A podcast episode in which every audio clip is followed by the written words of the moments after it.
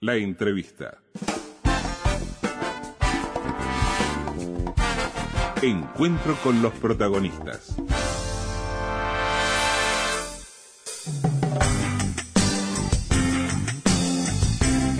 Indudablemente las preferencias del electorado, de los uruguayos, nos han ido mostrando una aparición de, de respaldos en cuanto a lo, a lo cuantitativo eh, de, de uruguayos hacia opciones eh, que están a la derecha del espectro político y en algunos casos bastante a la derecha. Hoy tenemos eh, fenómenos de los que hablamos habitualmente acerca de pronunciamientos y posicionamiento político, que nos hacen reflexionar acerca de si estamos ante un fenómeno nuevo, algunos lo entienden así, o en realidad es emerger algo que ya estaba y que en definitiva nos ha ido acompañando en todo este proceso democrático a los uruguayos. Eh, la reacción Derecha e Incorrección Política en Uruguay es una obra colectiva que tenemos aquí sobre la mesa, que nos ha llegado hace unos días, de Estuario Editora, y que nos da pie para conversar sobre, sobre estos temas. Ese colectivo, eh, integrado por varios autores, Ignacio de Boni, Gabriel de la Costa, Lucía Nasser, Laura Dustedá, Gabriela Sánchez, está compuesto también por Santiago Pérez del Castillo, estudiante de Ciencia Política, y el politólogo Diego Pérez. Santiago y Diego están hoy con nosotros acá. Bienvenidos. Bienvenidos, muchas buenos gracias, días. Muchas gracias, buen día. Gracias por, por acompañarnos. ¿Qué los, qué los motivó a, a escribir sobre la derecha en Uruguay? Bueno, eh, muchas gracias por la invitación antes que nada. Este, en realidad, al principio, el libro no iba a ser sobre la derecha, eh, iba a ser sobre la incorrección política. Nosotros veíamos allá por, por dos mil diecisiete que había una tensión pública, eh, un centro de la discusión que estaba entre la corrección y la incorrección. Veíamos un, un conjunto de actores, eh, no uh-huh. necesariamente de derecha, sino algunos incluso de, de, desde la izquierda más radical, que eh, se quejaban de una supuesta eh, dictadura de la corrección política, ¿no? Alegando que, bueno, un gobierno frente amplista y, y bueno, cierta hegemonía uh-huh. de izquierda, una hegemonía cultural de izquierda, hacía que, que, bueno, ciertas cosas no se pueden decir, entonces ahí iban contra el feminismo, y bueno, ya no se puede, no, el, el ya no se puede. Es sí, muy ahí está. Eso. Claro, o sea, un status quo que, que no los conformaba, ¿no? Claro, claro, uh-huh. y, y que de alguna manera eh, usaban la forma de la transgresión, ¿no? Para, para bueno, para poder eh, ir contra esa supuesta dictadura de lo correcto. Entonces, los transgresores y los, los incorrectos, eh, bueno, empezaron a, a, a proliferar con críticas al, al feminismo, eh, bueno, y terminaron también en, en acusaciones de, de marxismo cultural en la universidad, y bueno, se, se armó como una especie de alianza muy rara entre rockeros ochentosos que se quejaban de, de la pacatería de la izquierda con gente del núcleo de, de, de la derecha, de la derecha, digamos, más, más tradicional. Entonces, o sea, fue muy, muy transversal ese, ese fenómeno. Claro, y, y ahí de repente nos dimos cuenta que, que, que esa investigación que estábamos teniendo ya hacía tiempo sobre la incorrección y la corrección, eh, a cada rato nos llevaba a la derecha, a la derecha, a la derecha, y, y terminamos uh-huh. estudiando eh, de alguna manera, más que a la corrección, a la, a la corrección e incorrección, a la derecha, a la derecha. Y, y bueno, y el libro es un poco una historia de la derecha en Uruguay, tiene una parte más, más histórica de la derecha en Uruguay, y después eh, manifestaciones contemporáneas eh, de, de la derecha, con la incorrección política, digamos, como, como una forma privilegiada. Sí, ustedes en el prólogo precisamente hacen hincapié en eso, ¿no? Que, que la cuestión de la corrección e incorrección política, como ese, ese antagonismo que estaba planteado, fue el, el disparador, como tú reafirmas, reafirmas ahora, y, y después empezaron a tirar de la piolita, Diego, y se encontraron con todo esto. Eh, sí, seguro, sí, ciertamente. Eh, lo que no, lo que nos lleva, a, no sé, nosotros t- también... O sea, este, este tema era un, sí. una cuestión que, no, que nos inquietaba. La naturaleza de este libro es colectiva. Entonces nosotros lo que hicimos fue empezar a discutir eh, uh-huh. entre nosotros y empezar también a sumar eh, otras voces como para también conversar sobre, sí. sobre este tema. Y en el libro nosotros finalmente optamos por, por dividir el, el temario en dos, digamos, ¿no? Tenemos en, un primer, en una primera mitad... Uh-huh. Eh, lo que es una historia larga de la derecha en nuestro país, que uh-huh. arranca desde la época de la colonia y llega hasta el día de hoy, sí. en donde se van a encontrar con un montón de, de personajes que tienen apellidos que se van repitiendo a lo largo de la historia, eh, y una mirada crítica hacia el presente. Y en la segunda parte lo que nosotros hacemos es desmenuzar por, más bien por temas, digamos. Uh-huh. Sí. Eh, Si ven en el índice se van a encontrar con que, bueno, cada capítulo tiene el nombre de, de alguna frase, ¿no? Que podría usar esta, esta impresión incorrecta, ¿no? Sobre todo en la segunda parte, la dictadura de lo correcto, que se han perdido los valores, sí. que esta boca es mía, que te estoy jodiendo, que están destruyendo a la familia. Hay que matarlos a todos. Que hay que matarlos a todos.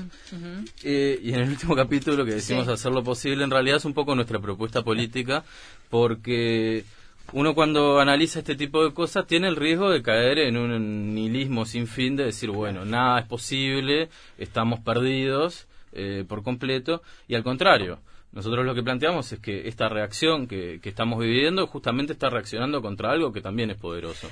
Entonces, sí. a, a través de ahí hay que ir a buscar cierta fortaleza. Diego, ustedes marcan la aparición de la agrupación Un Solo Uruguay eh, el año, el año pasado, en enero del dos mil dieciocho, como una de las primeras manifestaciones de derecha reciente. ¿Es así? ¿Está bien lo que estoy diciendo? Eh, Un Solo Uruguay viene a agrupar una, sí. una derecha sí empresarial, uh-huh. eh, pero más, más rural, digamos. ¿Por, ¿Por qué lo marcaron especialmente eso? Eh, y bueno, Un Solo Uruguay viene a articular eh, una serie de demandas que, que en este país tampoco son nuevas, es uh-huh. decir... Eh, son las demandas de, de, del sector agroexportador, que piden un tipo de cambio alto, que piden un tipo... Eh, que piden cierta, ciertas mejoras al agro, y que también denuncian como un clima de relajo y, y de desorden. Mm. ¿no? Uh-huh. Un poco nuestro argumento para hablar sobre la derecha, y que es importante que se entienda, es que no, nosotros no es que estamos o señalando con el dedo a alguien y diciéndole que eso, que eso está mal o que es moralmente incorrecto, sino que nosotros lo que planteamos es que la derecha consiste en la, en la defensa de, eh, de las jerarquías sociales. ¿no? Uh-huh. El status quo, el orden, ese social. Eh, entonces eh, en esos valores ustedes encuentran la, la, la, la definición de, de derecha política. Claro, sí, en, en general hay hay mucha confusión sobre uh-huh. el tema, bueno, el, el eje de izquierda-derecha claro. ya es viejo, ya no sirve, las definiciones incluso más eh, polidológicas suelen ir a, a cuestiones eh, muy poco sustantivas, ¿no? Como a la izquierda y a la derecha, bueno, la izquierda es el Estado, la derecha es el mercado, o la izquierda y la derecha son simplemente preferencias que se ordenan del uno al diez, entonces digamos que una se define a partir de la otra. Es una simplificación en realidad eso. Claro, sí. y en realidad esconde algo que, que para nosotros es muy importante, que es que que eh, le quita ningún tipo de, algún tipo de valor sustantivo atrás de la idea de la izquierda y la derecha. Entonces lo que nosotros hacemos es darle una, una definición eh, que no que no es eh, relativa, es simplemente la derecha es la defensa de, de las jerarquías sociales. Y eso nos, nos ayuda un poco a ir viendo dónde está, porque nosotros, eh, digamos, todo el mundo asume que la derecha existe en Uruguay, pero en realidad eh, nadie se asume de derecha, ¿no? Si uno escucha sí. los discursos eh, políticos, pareciera que la derecha no existe. Sí. Más allá de que hoy, por ejemplo, Diego hablaba de los apellidos, tenemos como principal eh, coalición de, de oposición y, y uh-huh. como candidato al, al gobierno al bisnieto de uh-huh. el fundador del conservadurismo blanco en coalición con uh-huh. el nieto del fundador del riverismo colorado, claro. este Manini, ¿no? Son como las dinastías de la, de la derecha eh, sí. en la historia del Uruguay, pero sin embargo ninguno de los dos va a asumir nunca que, que es de derecha. Claro, ¿Y ¿Cuánto, sí. ¿cuánto perdón, perdón, Marosina, ¿y cuánto encuentran ustedes de, de asidero que esa negación o ese obviar este posicionarse como derecha, reconocerse como derecha, responde a este la agresividad que se ha tenido hacia aquel que en algún momento se definió? O sea, vivimos en una ciudad donde los últimos treinta años nos han demostrado que hay eh, mayorías importantes, o por lo menos hoy la mitad de la población que entiende, o un poco más, que entiende que su preferencia es la izquierda, y que generalmente ha castigado a aquel que se para en la otra punta del espectro. ¿Cuánto en ese no reconocerse es tratar de, de escapar de la crítica? Y yo creo que más que escapar de la crítica es escapar un poco de, de la historia, ¿no? Porque la dictadura está muy presente en, uh-huh. en, en, directamente en el, en el cuerpo de, de la población. Y, y creo que, que bueno, que, que si hubo sí una victoria de la izquierda y de la resistencia a la dictadura fue eh, asociar a, a, bueno, a la dictadura y al terrorismo de Estado con un pensamiento de derecha, y, y de ahí en adelante es muy difícil encontrar en, en Uruguay a alguien que... Que, que se diga de derecha. Creo que si, si hubo una especie capaz de, de victoria estética de la izquierda es a, a esconder es, ese tipo de, de expresión. Bueno, ustedes en el primer capítulo precisamente recogen, ¿no? la, la, la opinión de los candidatos y cómo se paran cada uno. Está, inter, está interesante eso, que lo comentemos. ¿Sí les parece? Sí, Talvi se presenta como progresista liberal, el Bordaberry reformista modernizante, ¿no? Sí, sí. Eh, Sanguinetti socialdemócrata. ¿Es una forma de, de esconder que son de derecha para ustedes esto? Es una forma de no discutir eh, sobre el eje izquierda-derecha, porque si ellos discuten sobre el eje izquierda-derecha, van a tener que decir, bueno, yo estoy a favor de defender las jerarquías sociales tal y como las conocemos, vivimos en un mundo, o, o bien, que es el mejor de los mundos posibles y cada quien está donde le toca y eso está bien, o incluso, bueno, esa situación ha sido subvertida y tenemos que volver hacia un estado atrás donde cada quien sabía lo que le correspondía. Uh-huh. Eh, Y, y claro, es mucho más difícil eh, ganar votos o ganar adhesiones con, con un planteo tan antipático, donde vos estás defendiendo a tan poquita gente sobre el derecho de tanta otra. Claro, bien. Incluso eh, el otro sí. día yo leí un libro sobre, vengo leyendo ahora un libro sobre la J U P, la Juventud Uruguaya de Pie, sí, sí. que era un, un grupo, digamos, sí. de, de ju- jóvenes eh, de raigambre fascista, digamos, pro dictadura. Sí. Y en documentos de la J U P, eh, en, en el diario que ellos tenían, hay una publicación que dice, sí, a nosotros nos quieren encasillar como que somos derechistas, pero nosotros no somos ni derecha ni izquierda. Si, si ser de izquierda es eh, querer el bienestar social, entonces somos de izquierda. Si querer el, el orden público es de derecha, entonces somos... Es, es un discurso eh, realmente calcado de cómo nosotros habíamos empezado el libro ahí hablando de, de lo que decía la calle. Entonces, claro. digamos, es, es una, un, un, una, una expresión recurrente de la derecha en, en Uruguay, decir, sí. no, no somos...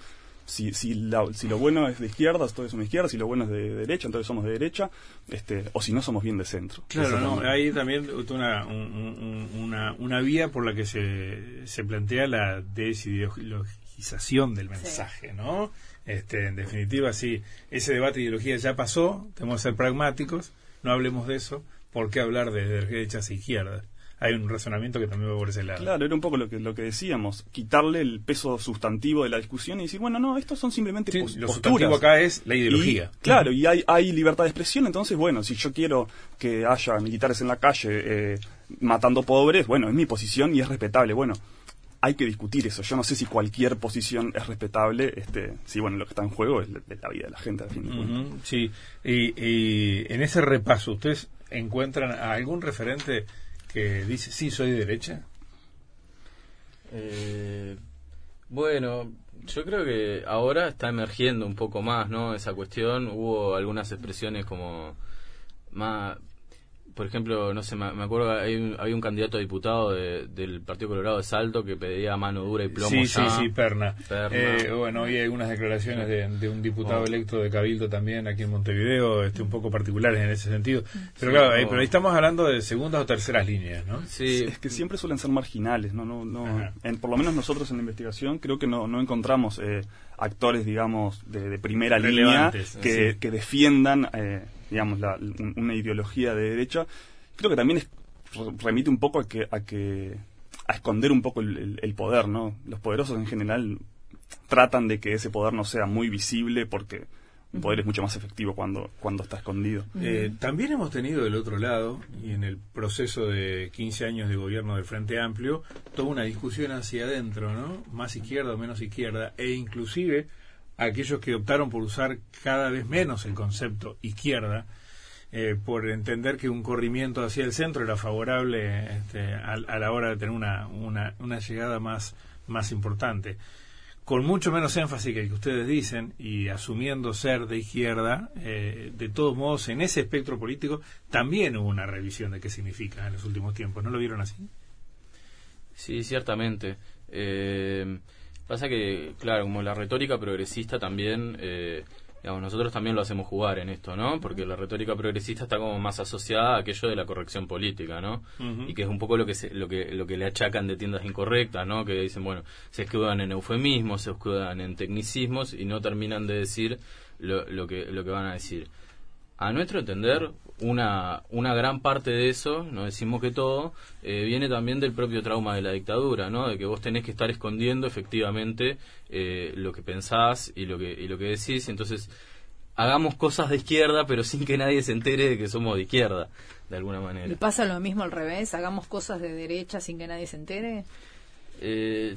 Yo creo que la, la gente de, de derecha entiende mucho más claro, uh-huh. sin que le digan somos de derecha, que estamos haciendo cosas de derecha. Porque es esto es esto de, de defender el orden. Me acuerdo hace poco le hicieron una entrevista a Manini en el programa este de, de Ponce de León, sí, en donde él de decía, uh-huh. decía que... que bueno, que sí, que el bienestar era, si el bienestar para los más pobres era izquierda, era izquierda. Mm. Pero que si había que venir a poner orden en este relajo, mm. él era de derecha, y eso era de derecha, él era de derecha. Y además identificaba directamente sí. esa cuestión de poner orden con derecha. Sí. Sí. Uh-huh. Claro, porque las identificaciones también, ustedes hacen un, un repaso de conceptos, ¿no? Libertad por un lado, igualdad por el otro, eh, izquierda autoritaria, derecha democrática, izquierda Estado, derecho de mercado, como vos decías, eh, pero todos así sueltos me, me, me suenan a, a conceptos absolutamente simplistas, ¿no? Hasta que a veces terminan caricaturizando, si los vemos sueltos. Sí, sí, yo creo que, que el, el debate ideológico está, está muy, muy ausente, ¿no? Y de alguna manera... esto que decía Diego de, de lo traumático de, de la dictadura y cómo la derecha se esconde y la izquierda también, eh, creo que nos hace pensar sobre esta esta fantasía que está atrás de, de lo que de, de lo que de la acusación de la incorrección política, de que estamos en una hegemonía de, de, de izquierda, de una hegemonía de izquierda radical. Incluso se está viendo ahora con el ataque a la educación, ¿no? Que la universidad eh, está llena de izquierdistas y que no hay pluralidad de pensamiento, algo que es una, una locura de cualquiera que esté ahí adentro sabe que, que eso no es así, porque incluso lo, lo traumático que fue, eh, digamos, la, la postdictadura para la izquierda implicó que cualquier idea de, de izquierda radical, de, de cuestionamiento al sistema capitalista, está absolutamente eh, censurada, incluso para adentro de la izquierda, ¿no? Este, porque también es cierto, la derecha no anda diciendo, sí, nosotros queremos este, que los pobres sean más pobres y que los ricos sean más ricos, está bien, pero la, la izquierda, digamos, eh, sesentista o la izquierda, digamos, revolucionaria, también quedó absolutamente eh, censurada y, y eso también es parte de, de la hegemonía en la que vivimos, que, que bueno, que de alguna manera entre el liberalismo y el desarrollismo va encontrando un, un, un camino bastante centrista, como una, el progresismo tuvo como una fuerza muy muy centrípeta de, de, de traer, digamos, de, de, de ir contra la radical, la radicalización, ¿no? Y eso, y eso también creo que es una una eh, bueno, una idea muy muy de la postdictadura. Eh, bueno, cualquier extremo es malo, obviamente que no nos gusta el fascismo ni la derecha radical, pero tampoco cualquier cuestionamiento que vaya, eh, que, que pueda de alguna, de alguna manera mover un poco el, el avispero de, de la paz social, ¿no? Esto claro, tiene que es interesante eso, pero quizás en el espectro que tenemos hoy, por lo menos en el que tenemos hoy la oferta, hoy se ha corrido a los pobres. Sí. ¿Ustedes sí, sí. creen que estamos ante una ante la llegada de una nueva corriente fuerte reaccionaria en nuestro país? Yo, yo no sé si sería nueva, pero, mm. pero sí, ciertamente eh, ha, ha despertado, o por lo menos se, se está se está planteando con, con mucha más fuerza de la, de la que tenía antes. Y, y es cierto eso de que de que los votantes se han, se han corrido hacia los polos. Sí, veamos el Frente Amplio con las ma- mayorías en M P P, eh, sí, Partido, Partido Comunista. Por izquierda no perdió votos. ¿Eh? Por izquierda no ha perdido no, votos. Per, no perdió votos y se ha reafirmado como mayoría del Frente Amplio, entonces... más a la izquierda si se quiere, y desde el otro lado vemos las opciones de derecha este, reafirmadas también, o sea, más hacia la derecha. Por eso esta cuestión, y, y, y lo pensaba mientras te, te escuchaba, Santiago, este, en definitiva, hoy sí se manifiesta, por lo menos en la eh, en la elección que hace la gente de la oferta electoral. Yo creo que hay, que hay parte de, sí. ese, de ese acuerdo que, que se está rompiendo de alguna manera. Sí, hay, hay un equilibrio postdictatorial Que, que creo que está llegando a su fin. Ahora, también es cierto que más allá de que pueden haber ganado dentro del Frente Amplio eh, posturas eh, más a la izquierda, digamos, en, en ese marco, sí.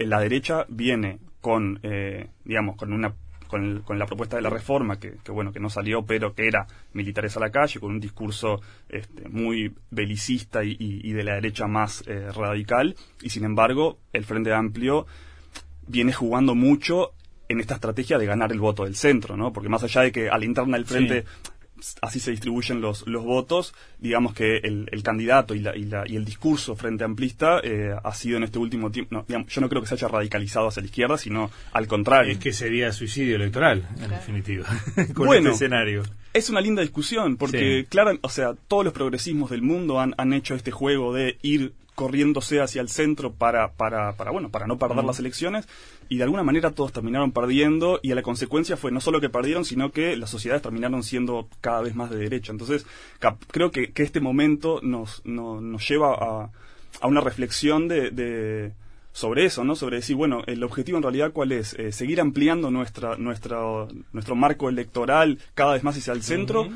o convencer a la gente de, de, que, de que sea un poco más de izquierda para, para que entre, eh, digamos, en, en, en el marco del, del partido, ¿no? Es interesante, sí, como lo planteas. Eh, Diego, te había interrumpido sí. antes. Sí. Eh, sí, no, que esto para mí se ilustra mucho con, con el ejemplo del punitivismo o la discusión sobre la seguridad, de alguna manera. Porque vos lo que tenés es, es un, como un pragmatismo extremo, de alguna manera, pero que lo que termina siendo... Eh, es desde, no sé, dos mil diez, dos mil doce hasta parte, es como una cierta convergencia de todos los partidos políticos en las medidas de seguridad. Es decir, porque ahora lo que, lo que se propone desde la oposición eh, sigue siendo aumento de penas, sigue siendo eh, policía, como más presencia policial, con, con más equipamiento, con una organización eh, quizá más militarizada, y eso de alguna manera es lo que se ha venido implementando también desde los gobiernos del Frente Amplio. Entonces esa convergencia eh, hace que si el partido de izquierda quiere correr al otro partido por derecha, eventualmente el, el partido por derecha te va a correr por derecha, porque es lo que hacen. Uh-huh. El capítulo seis lo titulan "Se han perdido los valores", ¿no? Es una frase que hemos escuchado muchísimo, eh, sobre todo por parte de, me estoy acordando de Verónica Alonso, ¿no? De la senadora que el año pasado insistió mucho en eso. ¿Por qué eligieron esa frase? Eh, se han perdido los valores, viene a cuento de... Eh, de bueno de esta de justamente de esta cuestión de, de la pérdida del orden, mm. es decir del eh, discurso ese, claro. mm. eh, ellos lo asocian mucho, por ejemplo, con lo que es la ideología de género, que sí. le llaman eh, exacto. Y en realidad eh, el valo, lo que uno tendría que preguntarse cada vez que le dicen no se han perdido los valores es, bueno, ¿cuáles son los valores que vos estás defendiendo? Eh, sí, uh-huh. creo sí. Ese capítulo además tiene que ver con, con con el avance del, del, del cinismo como ideología, ¿no? Como, a ver, ¿cómo es eso? Claro, en, en realidad hay, hay hay una crítica muy fuerte a, a la prédica de Darwin Disbocati, por ejemplo, que creo uh-huh. que, es, que es algo que, que no es muy común ver, en el sentido de que eh, justamente esta, en, en, en este... acuerdo, en este equilibrio postdictatorial, no solo no hay lugar para la izquierda antisistémica, sino que el izquierdista, eh, o, o, o más, más bien la militancia, los militantes, eh, quedamos en un lugar ya directamente del, del ridículo, ¿no? De, eh, bueno, ustedes que en realidad son hipócritas porque no se dan cuenta que claramente el mundo nunca va a cambiar y cu- cualquier propuesta de, de, de cambio radical es enseguida tildada o... o de o de estúpida directamente, este uh-huh. o de mentirosa o de o de hipócrita, porque bueno, se parte de la base de que de que uno eh, no digamos no no puede realmente creer que las cosas pueden ser distintas, y, y, y lo que está atrás de eso es un cinismo muy fuerte de, de, de gente que tal vez en su momento pudo eh, sí compartir al, algunos de estos valores, pero el que escenario ese... hoy es la, eh, perseguir utopías ya fue. Claro, claro, la, le, bueno, la izquierda y la derecha ya, ya, no, ya no explican nada, eh, esa idea de que, de que la historia ya terminó y que, bueno, sí, como que hay, hay, un, hay de alguna manera un, un, un tubo enjabonado, le llamamos nosotros, que es que uno, bueno, con ese cinismo se va deslizando y, y, y también es como un mecanismo de defensa eh, como emocional, ¿no? De decir, uh-huh. ta, perdimos tanto que ya lo que nos queda es... Eh, Nah, el la cinismo, resignación. la resignación mm. y, y creo que eso es un poco lo que queremos combatir, ¿no? Bien. La idea nuestra no es señalar gente y decir, ah, vos porque ahora te volviste de derecha, entonces no, no vengas nunca más, sino decir, bueno, tenemos que empezar a convencer a la gente otra vez de que, de que otra forma de vivir es posible. Eh, si no... Sí, falta quizás este debate ideológico. Creo que, me, y eso es personal, eh, falta... Eh, expresamente por parte de posicionamientos de buena parte de los referentes de todo el espectro político y que, que, que discute un poco de, esa, de ese tema y ese, ese eh, planteo de se han perdido los valores de esa frase tiene un correlato también en el capítulo diez con el están destruyendo la familia y claro, ahí hay otros sí, actores bueno. que pesan en esto también. Lo conversamos después de la pausa. Seguimos conversando con dos de los autores de este trabajo colectivo, La Reacción, Derecha e Incorrección Política en Uruguay, Santiago Pérez del Castillo, Diego Pérez, que es muy interesante eh, la, la, la línea de pensamiento que ellos van construyendo a partir de esa eh, incorrección política que reclamaba contra un establishment que tenía el, al, a la izquierda gobernando y que no les conformaba. Eh, con, con, con la agenda y con los asuntos que llevaba por delante y que transversalizó distintas opiniones hasta ideológicas detrás de ese movimiento. Ustedes empezaron a trabajar por eso, nos contaban, terminaron eh, sobre las derechas. Y cuando hablamos hace un ratito de, de, de se han perdido los valores, uno se encuentra con dos frases más que ustedes las usan también para titular los capítulos diez y once. Están destruyendo la familia, eso es un fuerte componente que ha encontrado mucha gente que ha entendido que eso le representa, ¿eh? Y va sobre todo contra la agenda de derechos. Y después la cuestión de la seguridad, que ustedes también la plantearon, donde el hay que matarlos a todos también, también aparece, ¿no? Ab- absolutamente. Bueno, comencemos por el primero, esa destrucción de la familia. ¿De qué familia? ¿Mm? Sí, es, eso es viejísimo, ¿no? Ha aparecido mm. últimamente, pero pero bueno, la, la, la defensa de la familia como, como institución, que remite también, está muy conectada con la que, con la que vamos a hablar ahora después, que es, que es la del orden, viene también desde de, de los inicios de, de la derecha en el país. Hablábamos hoy de, de la J U P que, que les sí, mencionaba, sí. Y esa esa prédica que, que está muy relacionada también con, con lo católico, ¿no? Que no estamos acostumbrados en, en Uruguay a, a ver a la política eh, y a la iglesia. Pero la llegada de los evangelistas juntos incorporó esto. Sin duda, mm. sin duda. Por un lado sí, y, y lo fortaleció, pero también, eh, por ejemplo, la familia eh, Manini, fuertemente eh, católica, digamos, católica. Sí. La, el, el hermano, de hecho, de, de Manini, de, de, de Guido Manini, fue Hugo Manini Ríos, sí. que era el, el líder de la Juventud Uruguaya de uh-huh. pie, que era esta, esta uh-huh. corriente sí. falangista. Y esa esa expresión de la derecha, que es una expresión de la derecha eh, popular, ¿no? Una derecha militante, no tanto una derecha uh-huh. tan, obviamente conectada con, con bueno, círculos empresariales, etcétera, pero esa derecha eh, popular, que además tenía una raigambre muy fuerte en el interior, sí. eh, tenía al, al catolicismo como, como una de sus banderas, y, a, y, y al, al espiritualismo y al combate al, al comunismo ateo, ¿no? Uh-huh. Entonces, esta, digamos, es cierto que el evangelismo eh, trae como un, unos nuevos bríos a esta defensa de la familia, y obviamente también es una reacción a, a, a la agenda de, de derechos, digamos, de, de esta última generación, de, bueno, el matrimonio igualitario y la ley del aborto y, y etcétera, pero eh, remite a, a digamos, a, a fibras de la derecha que están en la historia del, del, del Uruguay. Claro, como expre- expresión electoral, eh, aquello que estaba directamente identificada con, con, con las posturas evangelistas no tuvo mucho resultado. De todos modos, esas cuestiones ya, y más allá de lo evangélico, este, de la religión muy ligada a la política y la cuestión de valores, esto, eso sí lo vemos en, en el día a día. Por ejemplo, Cabildo Abierto lleva buena parte de esos valores. El Partido Nacional admite buena parte de ellos dentro de sus de sus de sus propuestas también. El perfil del Partido Colorado en estos temas lo, este, también históricamente nos ha mostrado este un cierto divorcio con esa cuestión, sí. eh, pero este, está presente. Sí, está no. bien, está bien. Porque el Partido Colorado... Eh, el vallismo, tiene... digamos, en su momento sí, sí. pero el, justamente una de, la, de las razones por las que el riverismo se funda como, como contraposición al, sí. al vallismo dentro del Partido Colorado eran las posturas anticlericales de Valle. Entonces, exacto, hay, sí. hay un, un Partido hay Colorado ahí, hay eh, católico, conservador Colorado, también. Sí, sí, sí, sí. Está bien que no... que quizás no ha sido mayoría durante toda esa expresión. Pero no, no, tal vez ahora está expresado en la, sí. en la línea de Manini. Sí, sí, sí, sí, sí, sí, con ese corrimiento del que hablábamos. Y bueno, ¿y tiene su correlato con la cuestión del orden también? Y sí, eh, voy a voy a citar al Papa Juan Pablo segundo. Dale, dale, que está ahí en el libro. Está acá sí. en el libro y dice, la mujer es el complemento del hombre, como el hombre es el complemento de la mujer. Mujer y hombre son entre sí complementarios. Entonces lo que nosotros decimos es que la ideología de género, que es la que denuncia el Papa en esta encíclica del año noventa y cinco, eh, es eh, el cuestionamiento justamente a esa complementariedad y a decir de que, bueno, no, o sea, no hay un orden natural en donde, bueno, las mujeres van a cumplir esta función social y los hombres van a cumplir esta otra. Eh, entonces ellos llaman a ese cuestionamiento de, de esas cosas que parece que son dogmas que vienen de, de muy muy atrás, eh, ideología de género, porque además uh-huh. aparte eh, ellos sostienen que, que la, el debate ideológico adolece como de una cuestión falsa, es decir, vos me estás diciendo esto que es ideología, es como que vos me estás tirando una mentira por encima de eh, de, de una verdad tan vieja como el tiempo, que, que es esto, ¿no? De que los hombres y las mujeres son complementarios.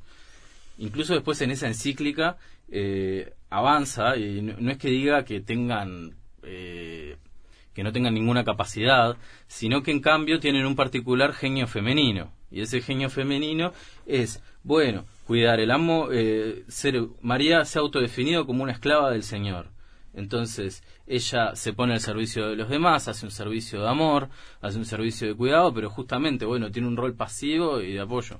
Entonces, eh, una cosa es el cuestionamiento, ¿no?, a través de, de, la, de la ideología, eh, de, de, de, del debate ideológico, decir, bueno, ta, estas cosas son dogmáticas, no tienen que ser así, pero la mayor ansiedad que esto genera, quizá en los sectores más conservadores, es cuando se empieza a poner en práctica ese discurso que lo cuestiona, y se empieza a cuestionar en la práctica. Entonces, uh-huh. también de ahí viene esta reacción eh, al orden, porque, digamos, la familia también, si uno si uno la plantea de esa manera tradicional, es como que vos vas reclutando de arriba hacia abajo, eh, por ejemplo, a los varones para que eh, para que mantengan el orden social. Es decir, bueno, vos obedeces a tu jefe, su, tu jefe obedece a tu jefe, pero vos llegás a tu casa y sos el jefe de tu casa. Eh, Entonces vos cuando cuando subvertís eso, de alguna manera estás subvirtiendo eh, el orden. Eh, y hay una tensión ahí, claro. y, y hay quienes claro. pueden no estar dispuestos a aceptarla. Esa lógica de degradar el poder es, es, es una estrategia que suele tener, digamos, la, la defensa de las jerarquías. En el ejército, por ejemplo, es, es como el, el ejemplo por excelencia en el que vos no solo tenés una jerarquía de, de distintos grados, sino que dentro de, de tu propio grado, cada uno eh, está por encima del otro. Todo el mundo... digamos, todo el mundo tiene a quién responder y, y gente a, a, a, digamos, que tiene que responder. Sí, sí, sí, la pirámide a, a uno, es clarísima, ¿no? Entonces, sí. esa forma de degradar el, el, el poder de alguna manera también se, se, se utiliza en, en la sociedad directamente, con esto que, que decía Diego de, de bueno, el, el, el Estado, eh, la Iglesia, el, el gobierno, el padre de familia... la mujer y los hijos y uh-huh. las mascotas, yo qué sé. Bueno, ¿y cuán importante es el tema seguridad para la derecha? Ustedes, en este capítulo que hacía referencia a Luis, capítulo once, hay que matarlos a todos, hablan, bueno, de lo punitivo, acá también entra la política de seguridad del Frente Amplio y los reclamos de seguridad de la gente. Y es importantísimo el tema de seguridad para, para la derecha, para la izquierda, para todo el mundo el día de hoy. Ahora, es importante también pensar eh, cómo uno cómo uno piensa el tema de la seguridad, ¿no? Nosotros hemos discutido mucho de decir, bueno, ta, vos podés pararte en el tema de seguridad desde una postura de izquierda y está bravo porque en el vos vos te estás parando como un agente de control social, de alguna manera. Entonces ese pasa a ser tu problema. ¿Cómo haces eh, eh, que la gente se controle o no? Eh... Y el tema del punitivismo, el, lo que nosotros encontramos, sí. sobre todo con la reforma, es que en realidad las medidas que proponían, eh, que son una son como una exageración por ahí de, de las medidas que ya se vienen implementando, eh, en realidad no, no sé, la literatura comparada no muestra que exista un... un impacto real sobre la percepción o sobre los delitos, sino que en realidad tiene un, un cuño moral muy fuerte, eso de fondo. Eh, ¿Moral en qué sentido? De, de que se denuncia, bueno, hay gente que está de viva y que no está, y no está haciendo las cosas que tiene que hacer, no tiene los valores adecuados. Entonces, nosotros vamos a desplegar la fuerza eh, del Estado, sin eh, una fuerza como eh, espectacular del Estado, para eh, ordenar a esta gente que no tiene los valores que tiene que tener. Sí. Entonces, eh, a, ahí hay algo muy peligroso que es eh, la eliminación del otro. Eh, entonces, cuando vos vas a... Si, si vos lo, lo que estás planteando es eso, vos estás llevándote al terreno de la guerra, en realidad. Entonces, vos dividís a la sociedad entre los buenos que hacen las cosas que, que tienen que hacer y los malos, los delincuentes, eh, los pichis, lo, eh, y, o los comunistas, por ejemplo, como se decía en dictadura. Ellos y nosotros, como ellos han dicho. Sí, uh-huh. totalmente. Claro, esto está conectado con esta cuestión de degradación del poder y el propio discurso de la inseguridad es un, un agente de control social eh, muy salado, porque justamente lo que hace es, en una sociedad eh, capitalista, donde obviamente la gente más pobre es mayoría, la forma de, de, de subvertir ese orden y de hacer creer a la población que en realidad somos una mayoría de gente eh, buena y, y este orden está bien, es, bueno, eh, circular ahí, un, un, eh, establecer que hay un, un sector de la sociedad que son los delincuentes, que son los pobres pero pero indignos, ¿no? Uh-huh. Que no son la pobreza digna, la que, uh-huh. bueno, trabaja y, y no sale a robar porque, porque son moralmente buenos. Entonces, digamos, de esa manera se encuentra una minoría para, para excluir y se trae a sectores que obviamente eh, están también eh, marginados, pero que se les hace creer que forman parte de toda esta gran mayoría de gente de bien, eh, subvirtiendo esa, esa, esa relación que en cualquier sociedad capitalista, en realidad, los ricos van a ser menos. Lo cierto es que eh, esta oferta en que, eh, electoral que viene por ese, por ese lado del espectro político eh, vino a aprovechar una demanda que existía de la, de la sociedad, quizá vinculada con la cuestión de las incorrecciones políticas por algún lado también, como ustedes como ustedes dicen, pero que legítimamente buscaba a quien lo representara y parece que lo encontraron. Por lo tanto, me da la sensación que este espectro político, como tenemos definido ahora, llegó quizás para quedarse un tiempo. Y, y bueno, eh, la falta de debate ideológico puede ser que no, que no nos plantee una cantidad de interrogantes en torno a esto, ¿no? Eh, sí, totalmente. De hecho... Eh... No sé, nosotros no le auguramos un buen futuro a la cuestión de seguridad, en tanto se sigan haciendo las mismas medidas o medidas más duras, sí, en el mismo sentido. El, el tema también, con, como con la ausencia de debate ideológico sobre esto, es que el punitivismo viene como una verdad revelada. Uh-huh. Es decir, eh, si vos no no planteás que lo que, que esto se soluciona con más palo, más cárcel y más violencia por parte del Estado, en realidad vos estás haciendo, como le dijo Gustavo Subido una vez a Alejandro Camino con un mm. chumbo arriba de la mesa, mm. eh, un frutillita. Mm. Y en realidad el frutillita va como, bueno, está siendo un ingenuo, un tonto. Mm. Eh, pero sin embargo, si vos mirás el sentido de las medidas que se han ido implementando consistentemente en este país, ves que los resultados son siempre los mismos. Siempre es, la gente se siente más insegura, eh, hay más crímenes, hay más gente en la cárcel, las cárceles cada vez están peor. Eh, entonces, eh, sería bueno empezar a, a decir, bueno, ta, si este es el espectro y esta es la, este es el marco de la discusión que está planteado, empezar a cuestionar un poco ese marco, porque eh, para quien, quien plantea que...